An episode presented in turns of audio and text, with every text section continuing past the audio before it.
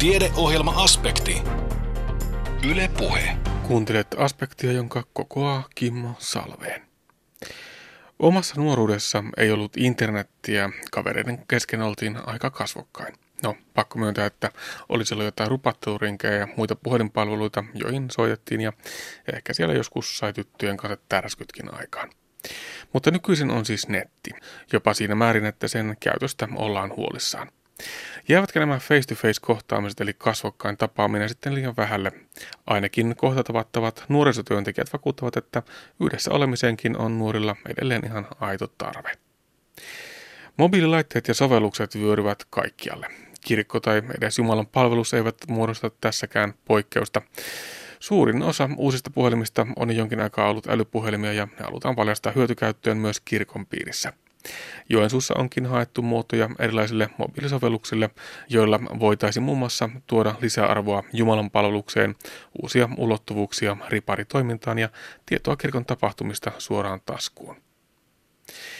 Miten ennen sisustettiin on viisiosainen ohjelmasarja, jossa pääsemme tutustumaan kaupunkiasumisen arkeen aikana, jolloin pihapiiristä löytyi talojen yhteinen ulkohuussi ja suuretkin perheet asustivat pienissä hellahuoneissa.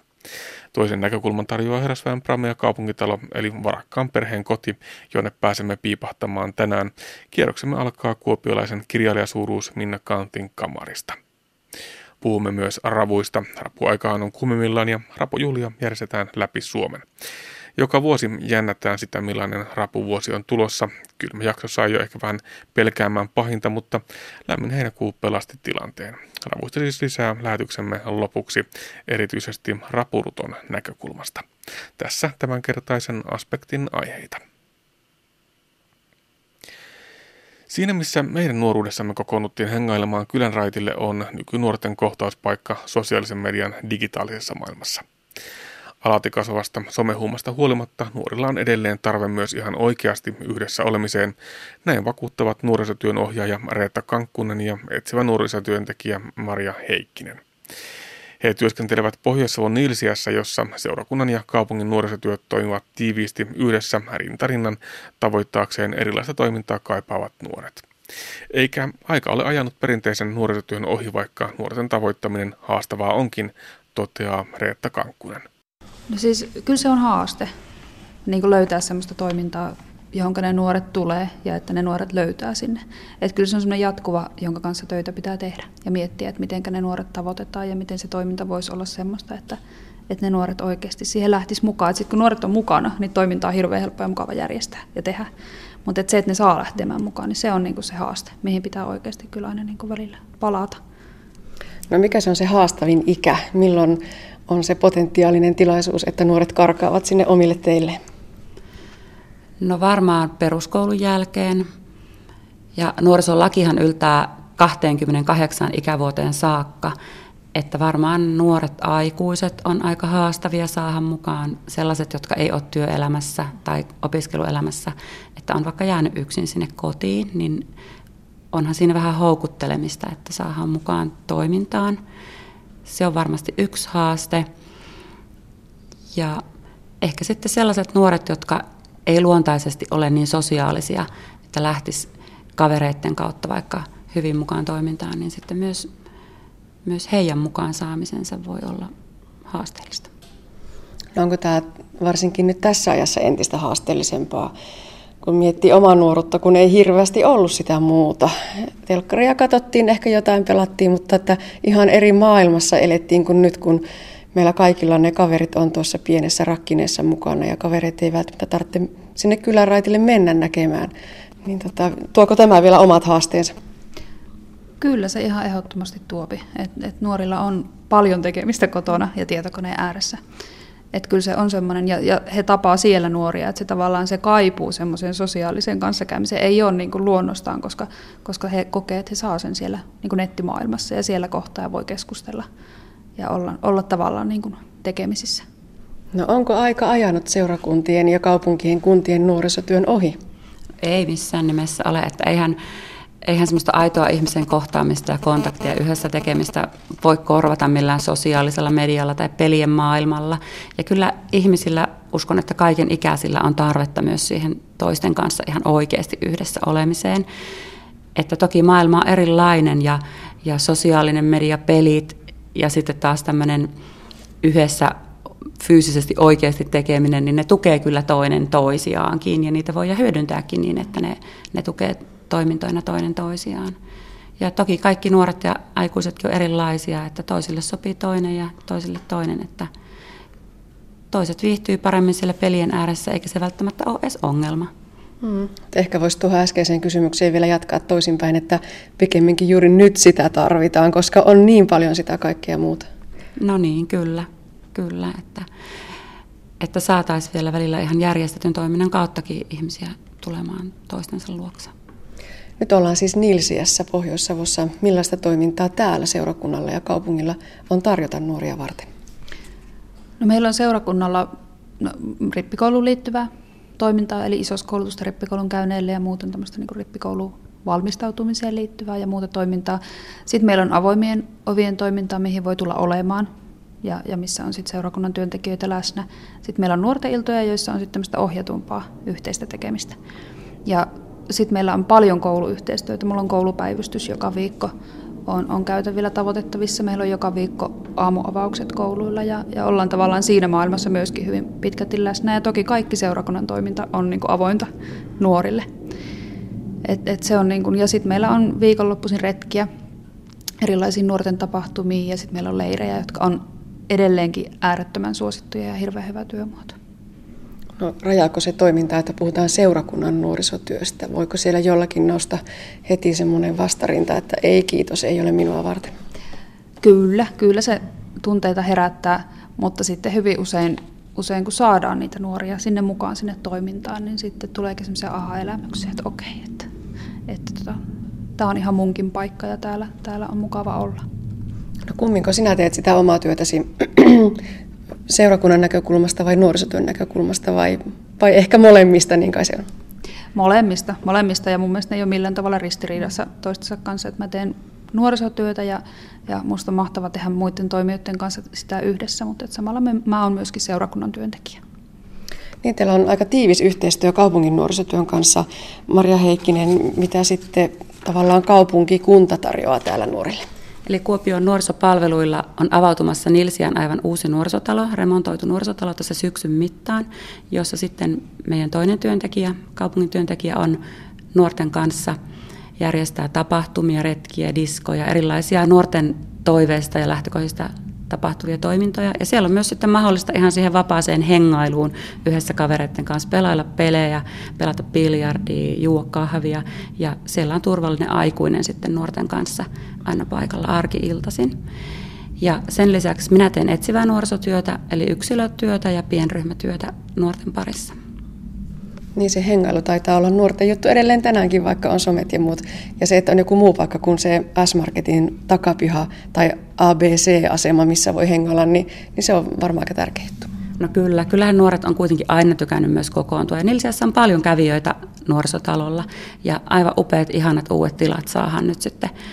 Ja nuoret on saanut olla itse suunnittelemassa niitä tiloja ja ne nyt sitten valmistuu tässä syksyn mittaan. No mutta kaikki eivät varmaan lähde siihen toimintaan luontaisesti mukaan, niin kuin äsken sanottiinkin. Maria, tosiaan sinä teet tämmöistä etsivää nuorisotyötä. Miten niitä nuoria etsitään? No nuoria etsitään nuorten kohtaamispaikoilta, nuorten tapahtumissa mukana olemalla. Ja sen lisäksi uudessa nuorisolaissa on ilmoitusvelvollisuus toisen asteen oppilaitoksilla, puolustusvoimilla ja siviilipalvelukeskuksilla semmoisista alle 25-vuotiaista nuorista, jotka keskeyttää heidän toiminnoissaan. Jos ei ole selkeää jatkosuunnitelmaa, niin sitten tämän esimerkiksi oppilaitoksen tehtävä on ilmoittaa nuoren kotikuntaan etsivälle nuorisotyölle tästä nuoresta. Minä sitten otan yhteyttä nuoreen ja kyselen, että miten me voitaisiin yhdessä hänen tulevaisuuttaan edistää ja minkälaisia toimenpiteitä hän haluaisi. Ja etsivä nuorisotyöhän on nuorelle vapaaehtoista, että nuori voi sitten itse miettiä, haluaako hän sitoutua etsivän nuorisotyön kanssa työskentelemään. Sen lisäksi myös muita viranomaistahoja ja ihan kuka tahansa muukin voi ilmoittaa nuoresta, kenestä on huolissaan. Ja silloin on hyvä il- kysyä tältä nuorelta, että saako sun puhelinnumero vaikka antaa etsivälle nuorisotyölle. Ja sitten minä etsin tätä nuorta niin kauan, että minä hänet löydän ja sitten jos nuori haluaa, niin me yhdessä etsitään hänelle niitä ratkaisuja mahdollisiin ongelmiin. Mä saatan lähteä mukaan vaikka vähän tulkkaamaan virastoslangia tai hoitamaan asioita yhdessä ja voidaan selvitellä työ- ja opiskelun mahdollisuuksia, terveydenhoitoon liittyviä asioita, harrastuksia, ihan mitä vaan. Se on semmoista luottamuksellista yksilötyötä nuoren ehdoilla ja niistä tarpeista käsin, mitä tämä nuori haluaa omassa elämässään vie eteenpäin. No entä sitten Reetta seurakunnan puolelta? Millaisia toimintoja teillä on tarjota niillekin nuorille, jotka eivät välttämättä tosiaan niihin avoimiin iltoihin ehkä ole suunnapäänä lähdössä muiden mukaan? No mun mielestä ylipäätään kaiken toiminnan suunnittelu ja toteutus pitäisi lähteä niistä nuorista, jotka sillä hetkellä on siellä, missä tehdään. Eli, eli niillä nuoret tällä hetkellä, että mitä he tarvitsevat. Ja, ja sen mukaan me sitten tota, yhteistyössä muiden toimijoiden kanssa niin, niin mietitään tavallaan sitä toimintaa, mikä voisi vastata heidän tarpeisiin. Et me voidaan luoda pienryhmiä, sitä niin semmoisia nuoria varten, jotka sillä hetkellä on siinä meidän haaviin tulleet tavallaan, että ollaan, ollaan saatu se tieto siitä tarpeesta, niin voidaan siihen vastata. Ja, ja että niin kuin me ollaan hirveän hyvää yhteistyötä tehty minun mielestä niin kuin kaupungin nuorisotyö ja muiden toimijoiden kanssa siinä, että me käydään, me säännöllisesti kokoonnutaan yhteen ja katsotaan, että mitä kaikkea toimintaa meillä on ja että, että huomattaisiko me yhdessä joku ryhmä, joka tippuu nyt välistä. Mm. Että meillä, meillä olisi niin kuin mahdollisimman kattavasti toimintaa kaikille, että se, joka ei ei vaikka kaupungin nuorten tilalta löydä omaa paikkaa, niin voisiko hän löytää sitten vaikka, vaikka meidän nuorten illasta oman paikan tai, tai että onko joku, joku muu paikka. Että me voidaan tehdä sellaista yhteistyötä ja etsiä niitä, niitä erilaisia toimintoja, että kaikille voitaisiin löytää mahdollisimman kattavasti jotakin. Ja se, että pääsee mukaan toimintaan ja pääsee mukaan porukkaan ja näkee, että vaikka jos olen hiljainen enkä sinne muuhun porukkaan suunnapäänä menossa, niin tällaisia arkoja hiljaisia ihmisiä on muitakin. Kyllä, ehdottomasti. Että, että ne on hirveän tärkeää, että me voidaan, voidaan niin kuin tehdä sitä yhteistyötä. Meillä on hyvät yhteistyöverkostot myöskin koulun puolelle, että, että tavallaan opot ja kuraattorit, jotka näkee sitä todellisuutta siellä, niin, niin tietää, että me voidaan taas vastata tiettyihin asioihin ja että jos heillä on niin kuin tavallaan syntynyt ideaa jostakin, niin me pystytään sitten siihen niin kuin vastaamaan ja luomaan semmoisia ryhmiä tai, tai muita toimintoja, mitkä sitten aina vastaa niihin tarpeisiin, mitkä on sillä hetkellä olemassa. No nyt syksy on jälleen lähtenyt liikkeelle ja se koulutyö, alkanut opiskelutyö, näkyykö siinä kouluun liittyvät vaikkapa kiusaamisasiat tai ne syrjäytymisasiat, yksinäisyysasiat, näkyykö ne teillä täällä nuorisotyön puolella? No kaikkeahan me ei nähdä eikä kuulla eikä olla läsnä. Ja myös se kiusaaminen ja syrjäytyminen on ehkä sellainen asia, että ei se aina ole niin silmin nähtävissäkään, että siihen on joskus haasteellistakin puuttua tietenkin, mutta kyllä meille kannattaa aina tulla kertomaan ja keskustelemaan, jos näkee tai kokee kiusaamista, joko itseen kohdistua tai muuten, muuten kaveripiiriin kohdistua, että sen keskustelun kautta voidaan sitten lähteä viemään asioita eteenpäin ja, ja, ja kiusaamisessakin on ennaltaehkäisevä työ tosi tärkeää, että voitaisiin puuttua tilanteisiin jo ennen kuin niitä oikeastaan on edes syntynyt. Sä Reetta käyt tosiaan koululla onko siellä semmoinen hyvä tilaisuus napata sua hihasta kiinni ja vaikka sanoa, että musta tuntuu, että tuolla kaverilla saattaa olla jotain hätänä?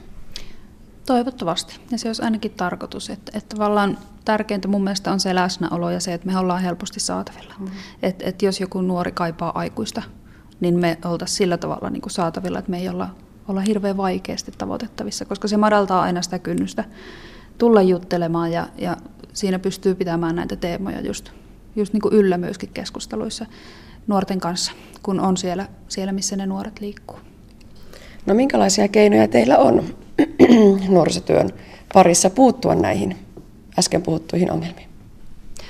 No siis keskusteleminen on mun mielestä kaikista tärkein, tärkein tavallaan keino esimerkiksi koulukiusaamiseen liittyen, koska, koska tota noin, niin sen keskustelun kautta tavallaan nuorille voi syntyä oivalluksia siitä asiasta. Ja ilman niitä oivalluksia niin sille asialle ei tapahdu mitään. Että tavallaan kun me pidetään niitä teemoja siinä keskustelussa yllä, niin, niin silloin nuorelle voi tulla semmoinen oivallus siitä, että okei, että, että apua, että mä oonkin ehkä mukana jossain, mistä mä en ole oivaltanut, tai että mä oon huomannut jotain, mille mä voinkin tehdä jotain, tai, tai mä voin muuttaa mun käyttäytymistä jollain tavalla, tai, tai muuta. Et se on mun mielestä kaikista tärkeintä, että tavallaan se keskusteluyhteys aikuisten kanssa niin on, on koko ajan olemassa.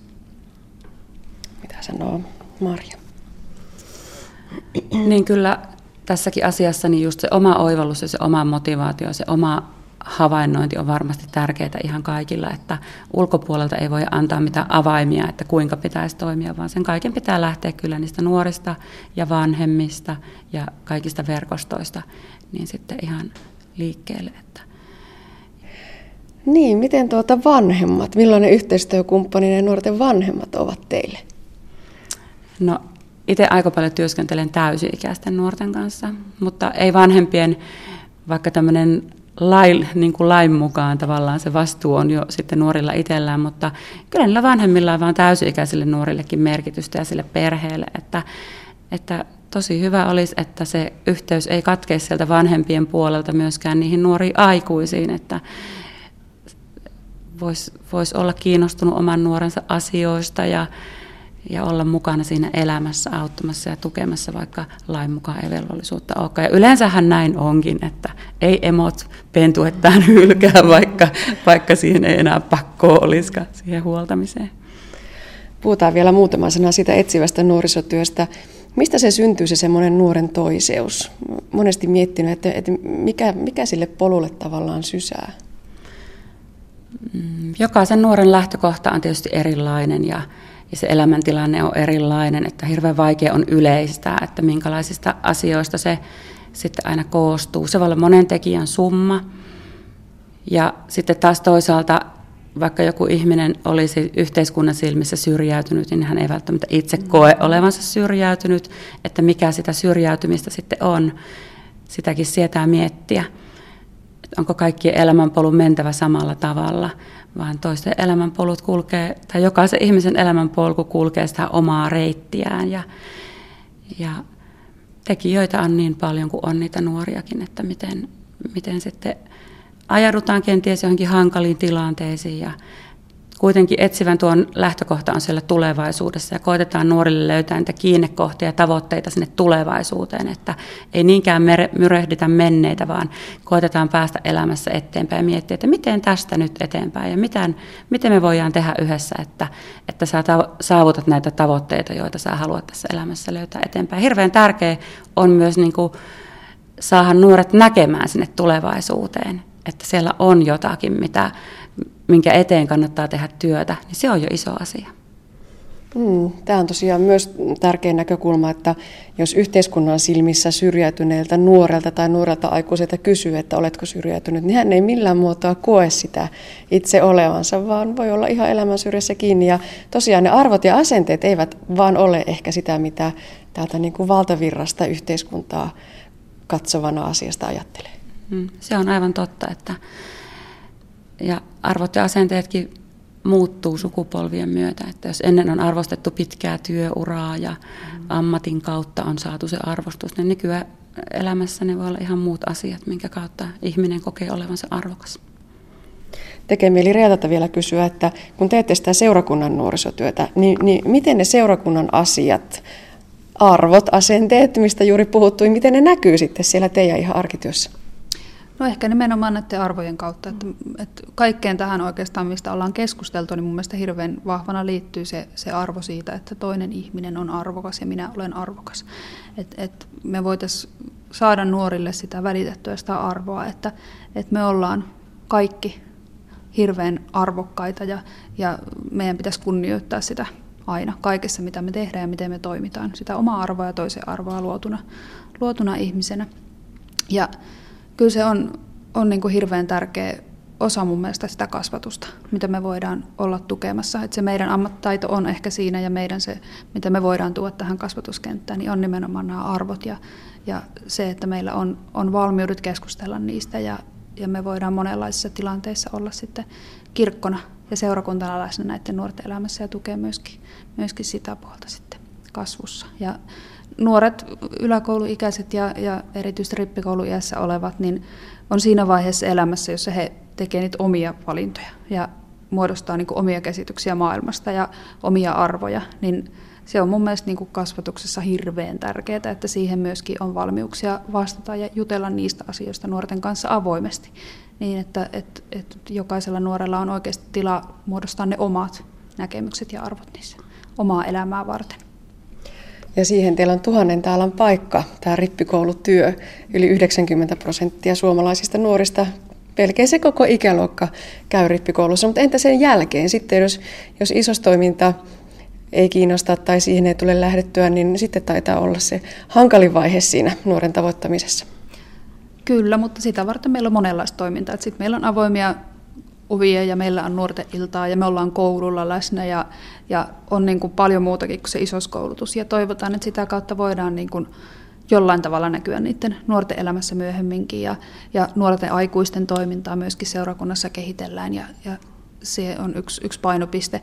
Ja tota, toisaalta sitten mä uskon, että ne kokemukset, mitä esimerkiksi rippikoulussa syntyy, niin vaikka se seurakuntayhteys katkeisi, niin siinä vaiheessa, kun elä, omassa elämässä tulee vaikka murrosvaihe, niin voi olla, että siellä onkin joku, joka kantaa siinä vaiheessa. Että et tavallaan se tuntuu, että se seurakunta onkin se, minkä puoleen voin kääntyä siinä vaiheessa, kun omassa elämässä vaikka tapahtuu jotakin. Et, et vaikka jostain syystä se nuori ei tulisikaan siihen toimintaan seurakunnantaan sen rippikoulun jälkeen, niin siitä huolimatta uskon, että, että rippikoulu on äärettömän hyvä juttu ja, ja se voi kantaa tosi pitkällekin elämässä ja kipinä jää sinne jonnekin.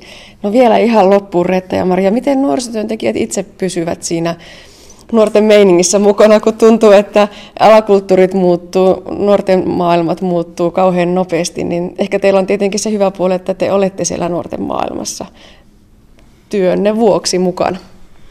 No kyllä, läsnä olemalla mahdollisimman paljon nuorten kanssa ja tuntemalla sitä sitä kenttää, missä nuoret liikkuu ja minkälaisia alakulttuureja sillä omalla alueella on ja mitä nuoret tekee. Että kyllähän siinä oppii jatkuvasti nuorten kielestä ja kaikesta tekemisestä, koska vauhti on kova, mikä on nyt in, on, voi olla ensi keväänä out ja ei ehkä aina pysykään ihan kiinni, että nuoret kyllä sitten opettaa meitä nuorisotyöntekijöitä näissä nuorten asioissa. Ihan parhaita opettajia ovatkin.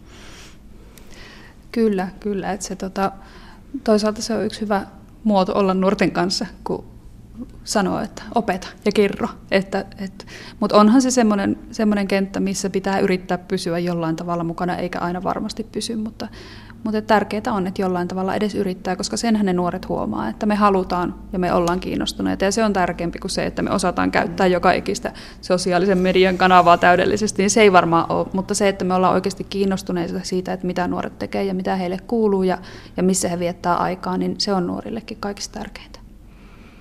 Nuorisotyöstä kertoivat nuorisotyön ohjaaja Reetta Kankkunen Järvikuopion seurakunnasta sekä Kuopion kaupungin etsivä nuorisotyöntekijä Maria Heikkinen. Toimittajana edellä oli Anne Heikkinen. Mobiililaitteet ja sovellukset vyöryvät kaikkialle. Kirkko tai edes Jumalan palvelus eivät muodosta tässä poikkeusta. Itä-Suomen yliopisto on yhdessä joensuulaisten seurakuntien kanssa hakenut muotoja erilaisille mobiilisovelluksille, joilla voitaisiin tuoda lisäarvoa Jumalan palvelukseen, uusia ulottuvuuksia mariparitoimintaan ja tietoa kirkon tapahtumista suoraan taskuun. Suurin osa uusista puhelimista on jonkin aikaa ollut älypuhelimia, joten nämäkö nyt sitten halutaan hyötykäyttöön myös kirkon piirissä. Tähän kysymykseen vastaavat seuraavassa seurakunnalliset mobiiliteknologiat hankkeen projektipäällikkö Ilkka Jormanainen ja nuorempi tutkija Evelina Ojala. Joo, eli seurakunnilla ja kirkoilla on ilme- ilmeisen kova tarve päästä mukaan tähän nykymaailman kehitykseen nimenomaan, mitä tulee nyt näiden mobiililaitteiden yleistymiseen. Eli tällä hetkellä trendi taitaa olla, että varmaan reilusti yli puolet tai – kohta varmaan lähes kaikki uudet myytävät. Esimerkiksi puhelimet on, on tämmöisiä niin sanottuja älypuhelimia. Ja se tietysti tuo sitten oman, oman paineensa ja oman, omat haasteensa, mutta myös erittäin suuria mahdollisuuksia sitten eri toimijoille tuottaa näitä sisältöjä ja erilaisia toimintaympäristöjä mobiilipuolelle. Ja tämä teknologian rooli seurakunnissa on ollut meillä mietinnän alla jo hyvin pitkään tässä meidän, meidän tuota, oman tutkimusryhmän työssä. Tietojenkäsittelytieteen laitoksella varmasti johtuen osittain siitä, että meidän ryhmän johtaja, professori Erkki Sutinen on myös pastori. Ja hänellä on sillä tavalla niin kuin hyvin mielen, kovaa mielenkiintoisten teknologia ja kirkollisen elämän yhdistämisestä. Ja tätä nimenomaista hankettahan on jo mietitty ja työstetty muutaman vuoden ajan. Ja nyt tänä vuonna sitten saatiin, saatiin todettu, että aika on lopulta kypsä tämmöiselle hankkeelle ja saatiin ihan hyvät, hyvät rahoitukset alle ja nyt ollaan sitten tässä tilanteessa, että ensimmäisiä näitä sovelluksesta ollaan jo päästy kokeilemaankin. No mitä tällä sovelluksella nyt ihan oikeasti tehdään? Kirkkoon mennään siis puhelimen tai tabletin kanssa ja sillä saadaan jotain lisäarvoa siihen, siihen tota, vaikkapa Jumalan palvelukseen. Ö, joo, se lisäarvon hakeminen nimenomaan on tässä aina se ensimmäinen lähtökohta. Tehtiinpä nyt tätä käsillä olevaa jubilisovellusta tai mitä muuta sovellusta tahansa. Eli tämä nimenomainen sovellus mahdollistaa Jumalan palveluksen tai messun tai, tai nuorten illan tai jonkun muun, muun kirkon tapahtuman sisältöjen jakamisen paikkatietoon perustuen. Eli paikkatietoon ja kellon aikaan perustuen katsotaan, että onko siinä käyttäjän silloisessa sijainnissa kirkossa tai, tai seurakuntatalolla tai muussa paikassa mitä tapahtuma on menossa ja sitten ladataan automaattisesti sen tapahtuman järjestäjän laatimat sisällöt siihen laitteeseen. Eli no niin suoraviivaisimmillaan voitaisiin ajatella, että sovellus korvaa raamatun ja virsikirjan, mitä nyt kirkossa yleensä tarvitaan, mutta parhaimmillaan niin kuin myös halutaan nähdä, niin se tuo myös paljon muuta lisäarvoa. Eli siihen voidaan tuoda sitten vuorovaikutteisia elementtejä.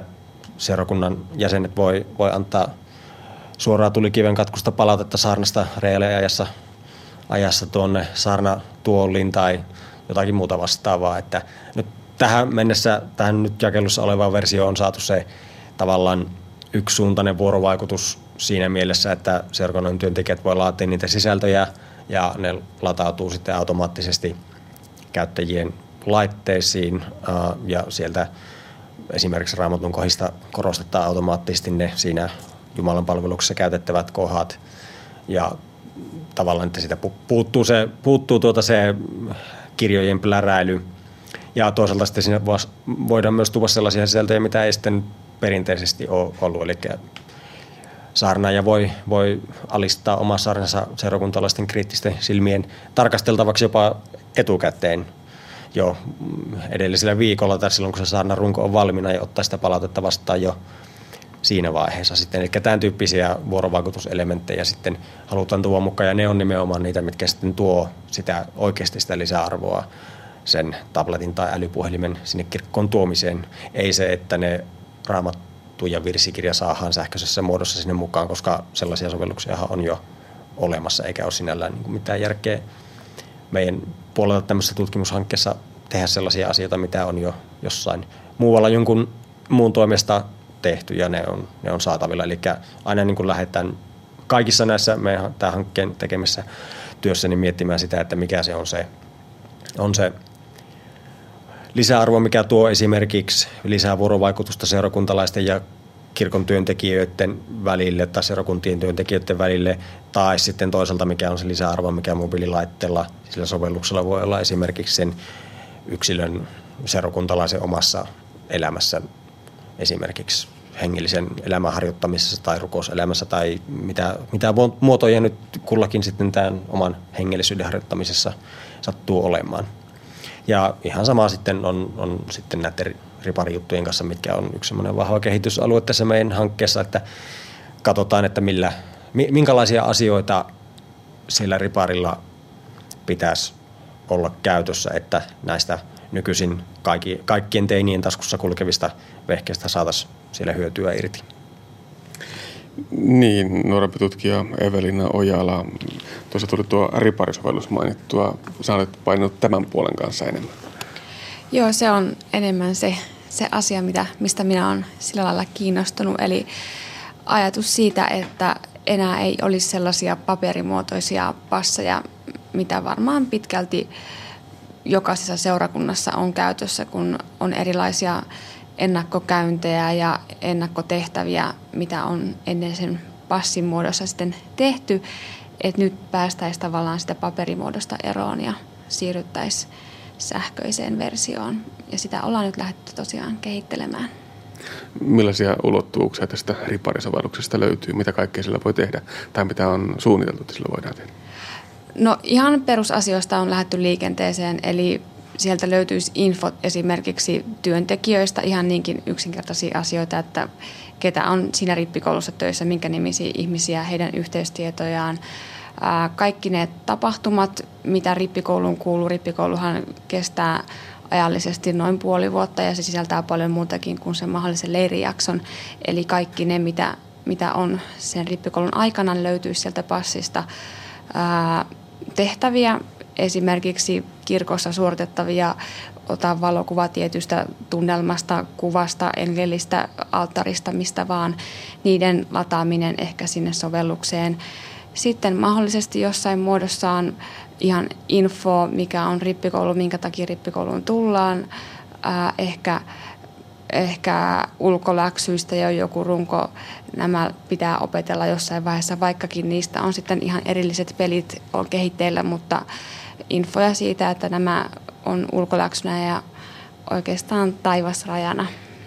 No kun mietitään näitä riparilaisia, niin nämähän ovat niitä, jotka muutenkin käyttävät näitä laitteita hyvinkin tehokkaasti. Ja, ja tota, me ei ole oikeastaan jäämme varmaan vähän jälkeenkin siinä, että mitä kaikkea niillä voi tehdä. Heille tämä tekniikka on varmaan helppo tuoda myöskin tällaiseen käyttöön. Ei ole varmaan hirveitä ennakkoluuloja. Kyllä me luulen kanssa, että, että ne, ehkä ne enemmän ennakkoluuloja on siellä Jupiilin puolella, jossa käyttäjät on vanhempaa porukkaa, jotka, joita ei voi samalla tavalla sanoa diginatiiveiksi kuin näitä 14-15-vuotiaita nuoria, joilla on älypuhelin ollut ehkä ensimmäinen puhelin, minkä he on saaneet. Se on saattanut olla kosketusnäyttöpuhelin. Että heillä on ihan eri suhtautuminen siihen ja he osaa käyttää sitä ihan toisella tavalla. Ja sen jo itsekin huomasin, kun olin vuoden verran opettajana töissä, että jos minulle tuli kännykkäongelma, niin niiltä oppilailta me kysyin, että miten minä sen ratkaisen. Aivan. Miten paljon tässä on pitänyt ottaa huomioon sitten sitä näissä projekteissa, että esimerkiksi sieltä senioriväestöstä saattaa vähän kuulua sellaisia soraääniä, että, että, että näitä tabletteja ja puhelimia nyt ei olisi ihan soveliasta joka paikassa räplätä? No se on ollut meidän yksi tärkeä pointti tässä meidän hankkeessa, että me ei yritetä pakottaa ketään käyttäjää opettelemaan älypuhelimien käyttöä, jos ei se ole luonteva osa toimintaa. Eli tavallaan halutaan tarjota mahdollisuuksia niille ihmisille, ketkä käyttää sitä jo ihan muutenkin ja hakee paljon sovelluksia erilaisiin elämäntilanteisiin, mutta että tavallaan annetaan mahdollisuus heille, samalla ei yritetä pakottaa niitä ihmisiä, ketkä ei sitä halua käyttää, ottaa osaksi. Eli se on ollut meidän yksi kantava ajatus, että ei tosiaan nyt tehdä koko Suomen seurakunta-ihmisistä älypuhelinten käyttäjiä, mutta tuota, kyllä niitä sodan ääniä silti siellä tietenkin on ja se on se haaste, mikä meidän täytyy nyt kohdata, että miten tavallaan saadaan nekin ihmiset ymmärtämään, jotka ei välttämättä itse halua ottaa sitä käyttöön. Niin toisaalta toivoisin lisätä, että se on myös tietyllä tavalla positiivinen haaste, jos ajatellaan vaikka ihan niin kuin yliopiston perustehtävää on, on herättää keskustelua yhteiskunnassa, niin kyllähän tämmöisellä, tämmöisellä saadaan herätettyä sitä keskustelua hyvin, mikä on varmasti erittäin tarpeellista. Ja jossain vaiheessa sen muutoksen on, on tapahduttava, että jos kirkko haluaa niin kuin nyt eri, eri tasoilla, niin ihan kirkohallinnon puolella kuin seurakunnissa – kun sitten yksittäisten esimerkiksi seurakuntien työntekijöiden parissa on hyvin voimakas halu uudistaa kirkollista elämää jollain tavalla silleen, että kuitenkaan sen perus, perusarvot ja perustehtävät ei, ei muutu, vaan tuoda sitten se teknologia tavallaan hyödylliseksi osaksi sitä, niin jossain vaiheessa se muutos on, on niistä soraäänistä ja epäilystä huolimatta aloitettava. Ja varmasti erilaisia aitoja on kaadettavana, mutta sehän aina vaan lisää hauskuutta. Niin, kirkko on varmaan yksi ehkä haastavimmista ympäristöistä tuoda digitekniikkaa, mutta nyt kun eletään muutenkin tällaisen digitaalisen murroksen kynnyksellä, tai oikeastaan mentiin jo vähän sen kynnyksen ylikin, niin miten usein erilaisissa kehittämisprojekteissa siihen törmää, että pitikö tämäkin nyt sitten viedä tietokoneelle? No kyllähän siihen tietysti, tietysti aina, aina tulee, ja nimenomaan tämä hankkeen osalta sitten on, aina kun on jossain uutisissa, mediassa, verkkolehdessä juttua tästä, niin kyllä siellä mielenkiintoisia keskusteluja sitten saa lukea kommenttiosastoilla sitten, että, että, että tämmöisenkin verorahoja käytetään ja miksi, miksi näitä vempeleitä pitää nyt sinne kirkkoon sitten tuoda ja tämän tyyppisiä, mutta niin, ennakkoluuloja on ja niistä, niiden kanssa pitää vaan meinkin mennä eteenpäin ja toisaalta sitten taas ottaa – ottaa sitten ne ennakkoluulotkin ja ne sora-äänet sillä tavalla vahvuutena, että niistäkin kuitenkin sitten saadaan, saadaan sitten hyvin paljon hyödyllistä tavalla infoa ja voisi jopa niin kuin sanoa tämmöistä tutkimuksellista aineistoa sitten tähän meidän, meidän hankkeen toteutukseen. Että siinä mielessä ne, ka- kaikenlainen palaute ja kritiikki on kyllä erittäin tervetullutta ja niitä pyritään aina tarkastelemaan sillä, sillä tavalla, että se palaute, mitä sieltä tulee joskus aika aika jopa voisi sanoa aggressiivistakin, niin ei ole niin kuin suinkaan henkilökohtaisesti kenellekään meille tarkoitettu, vaan ihan tähän yleiseen ilmiöön. Niin, millaista se palaute yleisesti ottaen on ollut. Varmasti niitä, niitä aika ääniä on siis kuulunut, mutta, mutta varmaan positiivistakin palautetta on tullut. Joo, ehdottomasti. Että tietysti se positiivinen palaute on kyllä ehdottomassa enemmistössä siellä, että, että, että yleensä internetissä tahtoo olla keskustelupalstolla vähän se ilmi, että muutama, muutama äänekäs keskustelija saa aika, aikamoisen kalapaliikin siellä, että se palaute, ihan suora palaute, mitä meille tulee ja sitten eri, eri tuota keskustelupalstojen kautta ja mu, muuten sähköisesti, sähköisesti, niin on kyllä ollut erittäin rohkaisevaa ja tosi paljon hyviä ideoita siitä, että minkälaisia sovelluksia seurakuntalaiset haluaisi käyttöön, niin tulee. Ja nimenomaan tämä jubilisovelluksen ideahan tuli, tuli ihan jostain tuolta kentältä niin sanotusti, taisi tulla joltain ulkosuomalaisilta Ruotsissa asuvalta henkilöltä, joka oli sitten jossain tiedotusvälineessä nähnyt silloin ihan se meidän ensimmäisen julkistuksen tästä hankkeesta ja hän otti sitten meihin yhteyttä ja esitti tämmöistä ajatusta. Siitä se, siitä se sitten lähti ja sitä ajatusta pyöriteltiin ja hirottiin ja sitten ollaan nyt päädytty tähän tilanteeseen. Ja samalla tavalla hyvin, hyvin monta muutakin sovellusideaa on tullut ja tähän mennessä meillä on, on kyllä aika monen ideapankki jo plakkarissa eikä missään nimessä tämä hankkeen aikana kerätä kaikkia näitä edes toteuttamaan, että se jää sitten, jää sitten tuota jatkohankkeiden tai jatkotoimenpiteiden varaan sitten näiden muiden, muiden kehittely. Tämä nimenomaan halutaan nähdä tämmöisenä alkusysäyksenä ikään kuin, millä saadaan tutkimuksellisesti ainakin jonkinlainen pohja aikaan. No niin kuin yliopiston kannalta ja myös sitten tätä yliopiston sisäistä yhteistyötä ja tavallaan tieteen välisiä menetelmiä ja muuta, mutta sitten myös saadaan semmoinen alkusysäys kenties jopa yritystoiminnalla sitten, että mikä, mikä sitten voisi vois ruveta tuottaa, tuottamaan ja tuottamaan erilaisia ympäristöjä sitten vielä entistä tehokkaammin, mihin tämä meidän hanke tällä hetkellä resurssien puolesta pystyy. Niin, joten tässä on osapuolena etu, etupäässä kirkko ja yliopisto. Mistä tästä löytyy sitten se yritystoiminnan pihvi? No joo, eli siis rahoitushan tällä hetkellä tähän hankkeeseen tulee pääosin Euroopan sosiaalirahastolta. ely tietysti, kun he silloin tätä rahoituspäätöstä teki, niin tämän Euroopan sosiaalirahasto-ohjelmien tavoitteiden mukaisesti sitten yhtenä tavoitteena on yritystoiminnan luominen, työpaikkojen luominen, tämän tyyppiset asiat. Ja kyllähän se tietysti ihan selvää on, että, että jos ja kun näitä sovelluksia sitten halutaan käyttää laajassa mittakaavassa ammattimaisesti, niin kyllä sillä pitää olla joku sen siihen sovelluksen kehittämiseen ja ylläpitoon sitoutunut taho, jolla on tarpeeksi resursseja tehdä. Onko se sitten, sitten joku kirkollinen toimija, organisaatio vai onko se sitten kenties joku kaupallinen toimija, jolla on sitten kaupalliset intressit ja joku bisnesmalli siltä pitää löytyä. Että, mutta kyllähän niitä on jo on tuolla jo tuolla kentällä niin sanotusti näitä yrittäjiä ja tekijöitä.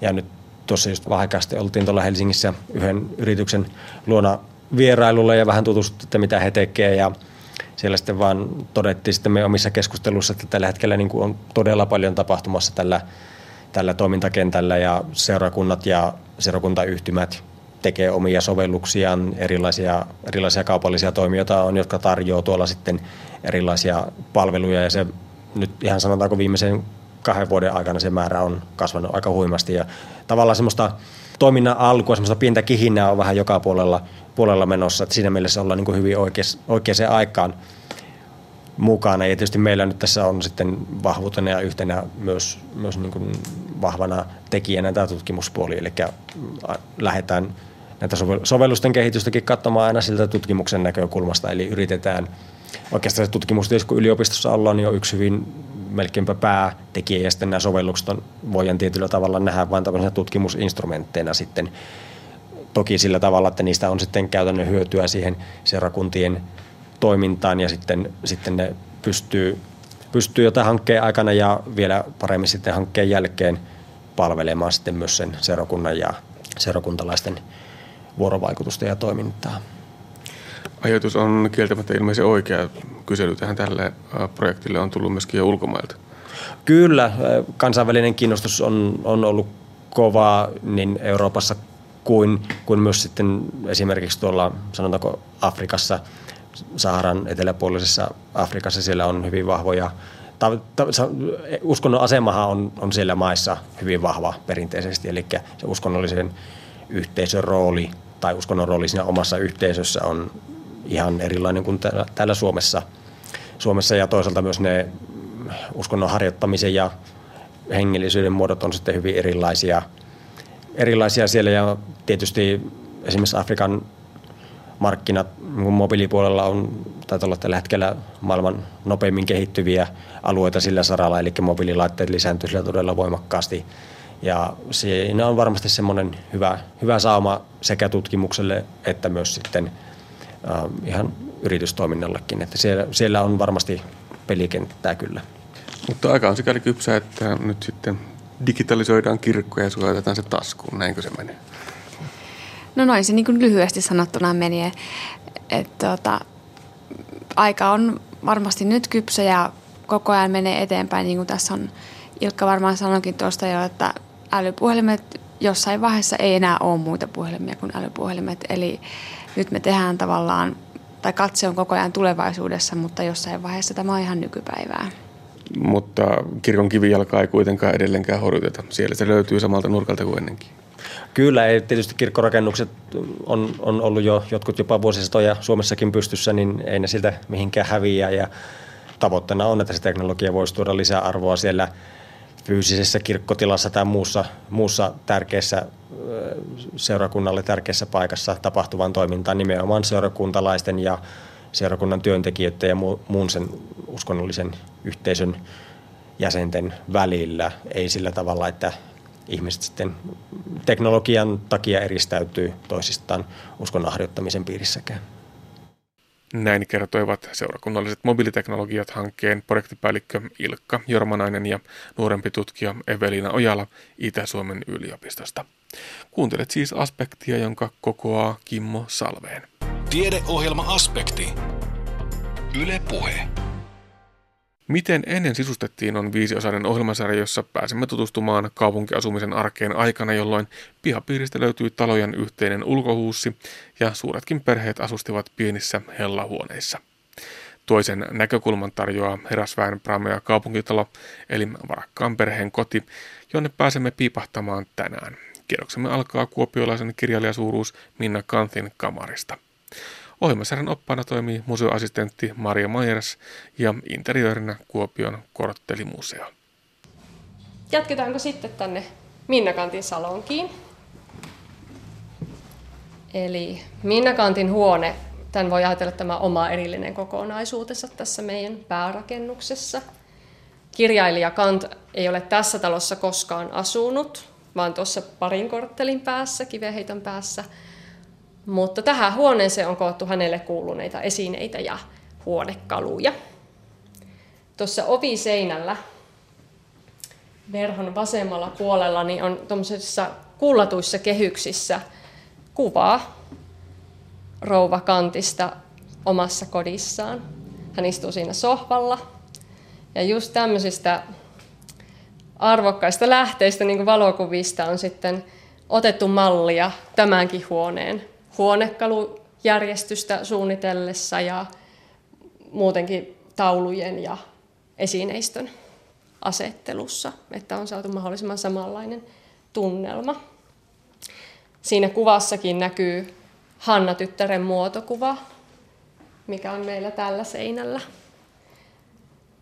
Hanna oli Minna Kantin lapsista kolmanneksi vanhin ja kuoli ollessaan vasta 19-vuotias. Ja se on totta kai ollut äidille suuri suru, niin kuin ihan kenelle tahansa muullekin. Äidille mihin aikaan tahansa. Ja tuosta valokuvasta näkyykin sitten tämä tyttären muotokuvan merkityksellisyys. Ihan niin kuin tässä meidänkin huoneessa. Tässä seinällä muuten on Eero Järnefeltin piirros 50-vuotiaasta kirjailijasta. Sitten on Karlo Vuoren muotokuva, samoin Minnasta ja Karlo Vuori on myös tehnyt tämän Hanna-tyttären muotokuvan. No nyt tässä on ehkä ihan hyvä esimerkki näistä sen ajan tapeteista. Eli Suomessa on tehtaissa alettu valmistaa tapetteja todennäköisesti tuossa 1850-luvulla. Mutta sitten 1870-luvulla se oli, lähti sitten ihan huimasti nousuun tämä tapettien valmistus. Tämäkin tässä on tämmöistä koristeellista ja aika isoja on nuo kuviot, jotka tuossa toistuu. Ja siinä voi erottaa kahta tai kolmea eri väriä. Nythän tässä salongissa kun ollaan, niin tämä kuvaa aikaa 1880-1890-luvuilla. Nyt jos siirrytään lähemmäs tätä sohvakalustoa, niin tässä on taas uusi tyyli. Eli tällä kertaa uusi rokoko. Tämä on oikein tämmöinen kodikas tyyli ja oikein houkuttelisi varmaan istahtamaan tuonne sohvalle. Siinä on käytetty paljon pehmusteita ja tuo punainen plyysi on tuo semmoista lämpöä ja kodikkuutta kotiin. Ja jos katsotaan esimerkiksi nojatuolin jalkoja, niin ne on vähän niin kuin tuommoiset loivan S-kirjaimen muotoiset. Uusrokoko tuli Pietarin kautta Suomeen suurin piirtein 1840-luvulla. Keinutuoli on ollut kirjailijakantille semmoinen lempiistuin ja kerrotaan, että siinä hän on mielellään myös kirjoittanut. Ja kirjakaappikin edustaa sitä aikaa, että monesti kirjakaapit ja kirjahyllyt oli tämmöisten lasiovien takana. Mutta jatketaan sitten tänne rouvan makuuhuoneeseen. Ja nyt tämä ei enää sitten liity meidän kuuluisaan kirjailijattareen. Eli nyt voidaan ajatella, että tämä varakkaan kodin rouva on yöpynyt tässä huoneessaan ja vuode on sijattu yökuntoon. Siinä päällimmäisenä on tyhjänä tämmöinen yöpaitalaukku, johon sitten päiväajaksi on voinut laittaa yöpaidan tonne kannen alle sujauttaa ja siinäkin kauniisti pääsee käsityöt esille. Hygieniasta sen verran, että tuolla on tuommoinen pesukommuutti. Tuossa on tuommoinen versio, jossa tuo pöytälevy on marmoria. Ja sängy oikealla puolella tämä on monelle tämmöinen uusi esine ja moni miettii, että mikähän pesuallas tämä on. Mutta se on bide, eli tarkoitettu intiimihygieniasta huolehtimiseen. Bidet on tullut tänne Pohjolaan Ranskasta, mutta varsinkaan tällä seudulla ei ole koskaan mitenkään yleistynyt ja niiden käytännöllisyyttä ei ole nähty kovin tärkeänä. Ja seuraavana mennään sitten työhuoneeseen, ja kun eletään tätä aikakautta ja naisten ja miesten välisiä työjakoja, niin voin sanoa, että isännän työhuone. Tuossa seinällä oven yläpuolella on kipsireliefi runoilija J.L. Runebergistä. Kirjakaapin päällä on rintakuva Sakari Topeliuksesta ja seinällä kehyksissä valokuva Johan Wilhelm Snellmanista nämä kalusteet tässä työhuoneessa, niin jos katsotaan tätä kirjoituspöytää ja nojatuoleja, niin on uusi renesanssia. Pöydällä on aukinaisena Savo-Karjala-lehti vuodelta 1894. Ja ihan niin kuin nykypäivän lehissäkin, niin tässäkin on erilaisia ilmoituksia, missä mainostetaan eri yritysten tuotteita. Täällä on esimerkiksi tämmöinen, että tuoretta ruoka- ja näkkileipää, spis e knäckerbröd, terveyskorppuja, Jon Rosenbergin Leipolassa ja konditoriassa. Sitten löytyy hyvää sahtia, myydään Gustav Raninin olut tehtaalla. ja maatiaisvoita Birger Halmanilla ja niin edelleen. Kirjoituspöydän vasemmalla puolella on tämmöinen piipputeline, jossa on tämmöisiä komeita pitkävartisia piippuja. Ja niitähän sitten isäntä on voinut tarjota herrasvierailleen tupruteltavaksi. Monesti tämmöisessä talossa, että jos oli palvelijattaria, piikatyttöjä, niin he käytti yleensä eri sisäänkäyntiä kuin isäntäväki. Niin tätä sivukuistia voidaan ajatella, että tästä on ollut lyhyt matka sitten tuohon keittiön puolelle, mihinkä mennään seuraavaksi. Siinä on esimerkkinä silitysrauta, johon on sitten laitettu hehkuvia hiiliä, koska elämme tosiaan aikaa ennen sähköjä. Ja tuota jos arvuttelee kävijöiltä tai ryhmiltä, tuota tuommoista pannua, missä on seitsemän tuommoista syvempää ympyrän muotoista aukkoa tai tuommoista koloa, niin sitä moni miettii, että onko se munien paistamiseen vai, vai lettuja. On moni arvelu, että olisi saatettu sillä paistaa, mutta se on munkkipannu. Monelle vähemmän tutumpi esine. Taloustavaroita on pidetty nauloissa ihan tuossa seinällä. Monesti sitten seinä maalin tai seinä paperin välissä. Ja esineiden välissä on ollut sanomalehtipaperia suojaamassa kosteudelta ja lialta. Ja nuo avohyllyt, siellä on kuparisia isoja kahvipannuja esimerkiksi ja tämmöistä kaunista pitsivirkkausta sitten laitettu somisteeksi hyllyjen reunoille. Ja noitakin sitten noita esillä olevia astioita on piikatytöt kiillotelleet. Näin totesi museoassistentti Maria Majeras Kuopion korttelimuseosta. Ohjelmasarjan seuraavassa osassa pääsemme kurkistamaan pikkuruiseen paritupaan. Kuvia esitellystä miljöistä löytyy netistä osoitteesta kantti.net kautta aspekti. Rapuaika on nyt kuumimmillaan ja rapujuhlia järjestetään läpi Suomen. Joka vuosi jännätäänkin sitä, millainen rapuvuosi on tulossa. Viime vuosihan oli oikeinkin hyvä, mutta tänä kesänä kylmänä kesäkuuna pelättiin jo pahinta. Kylmä kesä ennätti jo viivästämään rapujen kuorenvaihtoa. Sitten tuli kuitenkin lämmin heinäkuu, joka sai rapuihin ja kuorenvaihtoon liikettä, päästiin taas normaaliin aikatauluun. Ja näin tästäkin rapukaudesta on saatu jo hyvää saalista. Osa ravusta vaihtaa jo kuortaan toiseen kertaan ja käy kohta taas pyydyksiin. No, mikä sen mukavampaa, mutta ravuista ei oikein voi puhua ilman, että puhutaan myös rapurutosta. Kävin jututtamassa raputohtori, tutkija Jenny Makkosta Itä-Suomen yliopistolla. Tutkija Jenny Makkonen, no runsaammat rapusaalit varmaan tässä ihan kohta puolin luvassa tulossa, eli tuossa elosyyskuun nurkilla. Joo, kyllä sitä näin on veikkailtu, että nyt kun kesäkuu oli niin kovin kylmä, niin ne parhaat rapusaalit alkaa varmaan tulla tässä myöhemmin kesästä, että eiköhän elokuun lopulla ala, ala sitten tulemaan suurempaakin saalista. Tuleeko se jotain täplärapua sitten varmaan enemmän kuin jokirapua?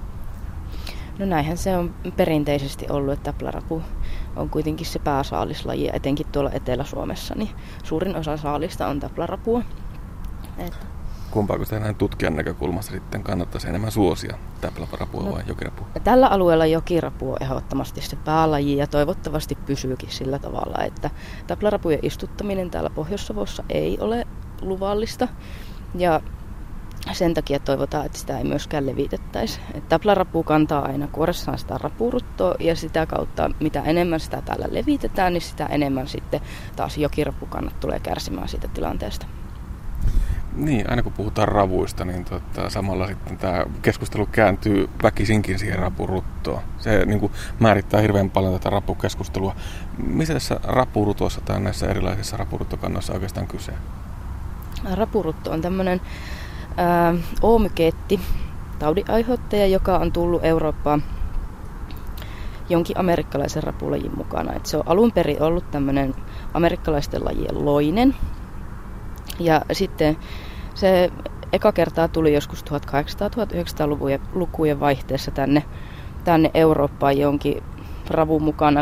Tarkkaan sitä ei tiedetä, että mikä, mikä rapu silloin on tullut. Ja se on todellakin niin kuin, vaikuttaa näihin eurooppalaisiin lajeihin voimakkaasti, koska meidän lajeilla ei ole niin mitään vastustuskykyä tälle taudille, että usein sitten koko, koko järven rapukanta romahtaa silloin, kun se itiö jostain sinne järveen pääsee. Et sen takia se on aina rapuihin liittyen tämmöinen keskusteluaihe, mikä yleensä tulee esille. Että voimakkaiten vaikuttaa rapukantoihin tämä rutto. Ja yleensä puhutaan nimenomaan tästä täpläravun levittämästä rutosta, joka iskee nimenomaan näihin jokirapuihin, mutta nyt on viime vuonna puhuttu, puhuttu myöskin tuosta täplärapuihin iskevästä mm. pyrstötaudista. Joo, eli se rapurutto on suuri ongelma nimenomaan näille jokiravuille sen takia, että jokiravut kuolee. Täplaravuillakin se rutto on siinä mielessä ongelma. Täpläravut ei yleensä kuole ruttoa, mutta niihin tulee sellaisia ruskeita rupia sen taudin seurauksena ja se heikentää kyllä täpläravunkin myyntiarvoa ja jonkin verran varmaan vaikuttaa myös siihen kantaa, että kasvaako se vai taantuuko se. Ja nyt on tota, viime aikoina herätty tämmöiseen pyrstöjalkojen syöpymiseen näillä täplärapunaarailla nimenomaan, että isokokoisilta täpläravuilta, jotka kantaa ruttoa ja niissä näkyy ruttooireita, niin monesti ne pyrstöalapuolella olevat pienet uimaraajat, niin ne on syöpynyt kokonaan pois. Että se varmasti rutta voi olla yksi tekijä, mikä vaikuttaa siihen, mutta todennäköisesti siinä on myös muita, muita sitten ihan eurooppalaisia sieniä, sieniä, mitkä osaltaan aiheuttaa sitä syöpymää. Että tarkkaa syytä ei vielä tällä hetkellä siihen tiedetään, mutta se tiedetään, että tosi voimakkaasti siihen täplärapujen lisääntymiseen se vaikuttaa, kun ne ei pääse ne munat kiinnittymään sitten, sitten sinne pyrstöalle siinä haudontavaiheessa. Ja tätä pyrstöjalkatautia on havaittu ainakin nyt sitten Suomessa ja Ruotsissa. Joo, Suomesta ja Ruotsista on havaintoja, muualta, muualta ei vielä tällä hetkellä tiedetä, että esiintyykö sitä.